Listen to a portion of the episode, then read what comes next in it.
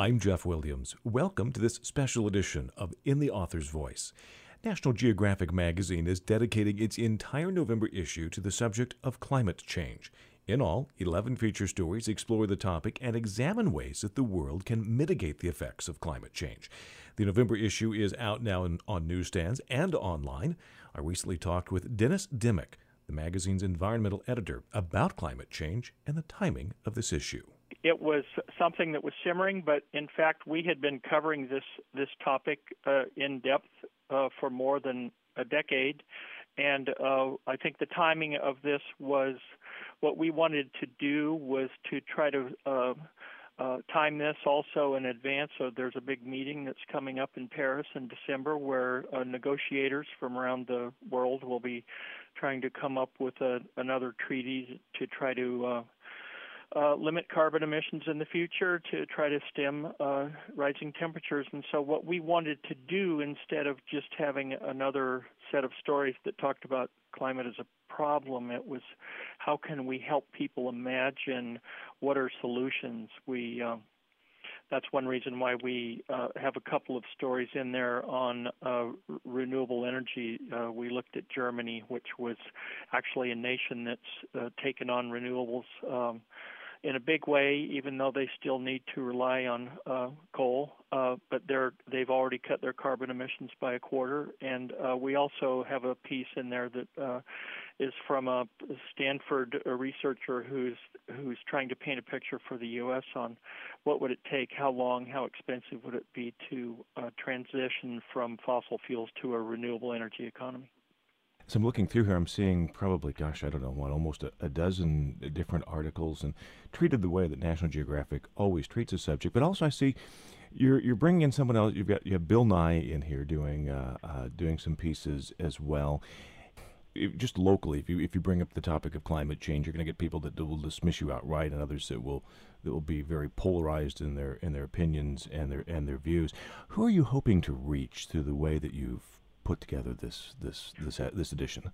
Well, I think what we're what we we understand that there's a considerable percentage of the American population that isn't willing to accept uh, the science of climate change, and that runs to about a quarter of the population. That means there's 75% of us who are interested in trying to understand more about it and what could be done to um, uh, change the dynamic, and that really was who we were looking f- for. Of course, we, would hope that the ones who uh, uh, don't accept the science uh, might be open-minded, but uh, we've decided it's time to move on about beyond the question about weather and and try to help people start imagining, well, what can we do if we're trying to uh, confront this issue. Talk, talk, to me a little bit about how uh, how this issue is put together because there's three distinct categories. You're letting folks know kind of what's happening or how we know what's happening, and then how do we fix it, and then the question I think a lot of people uh, talk about is, and then how do we live with it? That's right.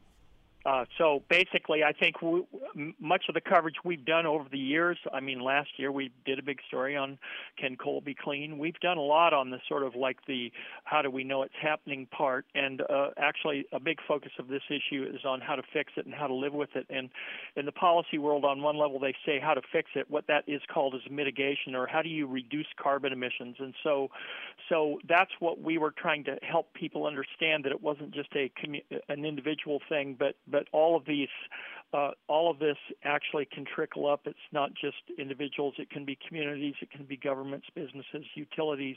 Uh, it scales up, and that's why we use, say, for example, Germany as an example of a nation that's trying to deal with this. And the other part, the living with it, that's the adaptation part. I think for so long this discussion has only been about, well, we got to cut carbon emissions, but we're already seeing uh, significant changes in in the behavior of the weather. We're seeing sea level rise and such. And so, really, what we were trying to do there was to also help people un- understand that in in the interim, as we deal with rising temperatures and uh, uh, other impacts, that we have to also adapt. And and so we did actually.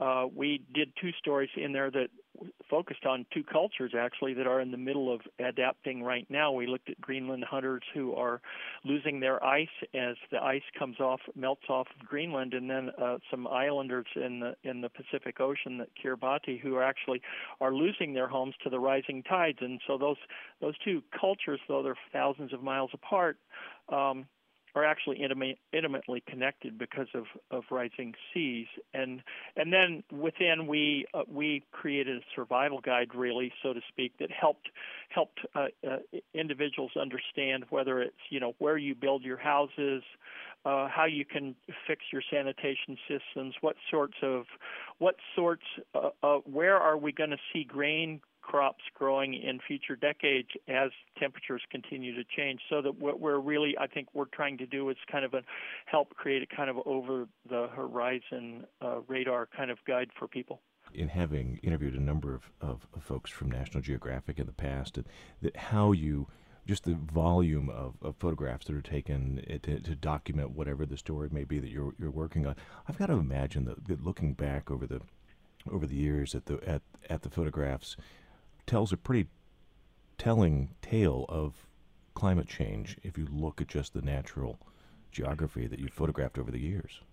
Absolutely, and I think that's a that's a great story in the sense that at the in sort of if you just look at the the planet over time, and we've I've been involved in several projects. We did uh, we did a project with uh, uh, Jim Balog, who's a photographer in Colorado, and it was called the Extreme Ice Survey, and we were we were involved on the ground level with him on his study of, of glaciers. And what he did was he, he installed a bunch of solar powered time lapse cameras that that photograph glaciers uh, one hour every hour for every hour of daylight for a year. And then he kept has kept doing this for years. And we've uh, he's created some interesting time lapses showing glaciers six years ago and uh, last year, and you really do get a visible, almost visceral uh, uh, uh, impact from those pictures.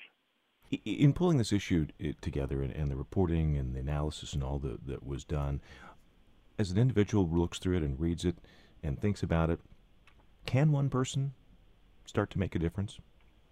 Do you think? Uh, uh, sure, absolutely. Because it's like, I mean, I think about what I can do as an individual, and of course, I can talk with you on the phone and I can work on these projects. But I also, it's uh, the actions in my own family, in my own home, and and I uh, how I influence the behavioral patterns of my own children who have been growing up uh, and I think this is really it's not just a challenge for the the immediacy and here and now, but it's also this is this is it took us up it took us quite a while to get into the situation. It's going to take a while to get out, and I think that it's a multi generational challenge. And each one of us, if we have, for example, if we have kids, we can we can how how we help teach them about this issue is is going to also have an important long term legacy.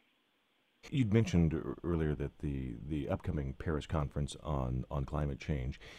Do you get a sense, is there consensus now among scientists, at least? I mean, there always seems to be kind of a little bit of a disconnect between the scientists, the politicians, and popular opinion. But are you seeing any consensus? In the in the scientific community really there's I think that there's been a there's been a campaign to create the sense that there's been dissension in the scientific community. And uh, several years ago uh, Naomi Oreskes who is a historian of, of science at Harvard did did a did an assessment of, of papers that were published uh, on on the on the subject of climate change, and and she she found that you know nine something like 984 out of a thousand papers, or with 984 papers she looked at, there was no um, there was no dissension amongst climate scientists who were studying this issue, but there's also been a p- public campaign to create the idea that scientists are are in disagreement about this. And she did wrote a book called Merchants of Doubt uh, five years ago that has been a movie that came out this year to talk about this this this campaign that has been trying to create a sense of that science are divided on it. Science are not divided on this. This is, I mean, it's basic physics that carbon dioxide is going to warm the is going to trap heat, and that's really we're now seeing this on a global scale.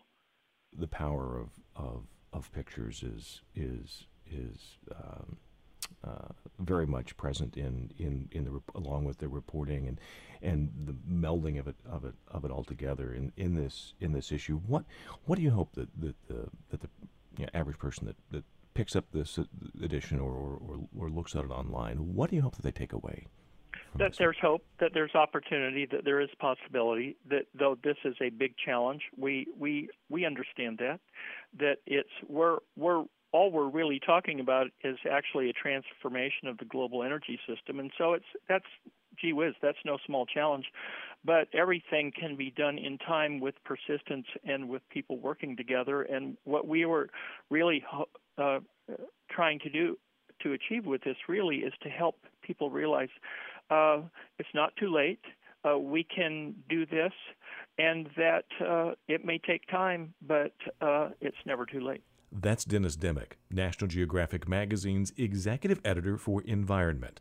The November issue on climate change is available at newsstands as well as online at natgeo, that's N-A-T-G-E-O, dot com slash climate. In the Author's Voice is a listener-supported service of WSIU and Southern Illinois University, Carbondale. I'm Jeff Williams.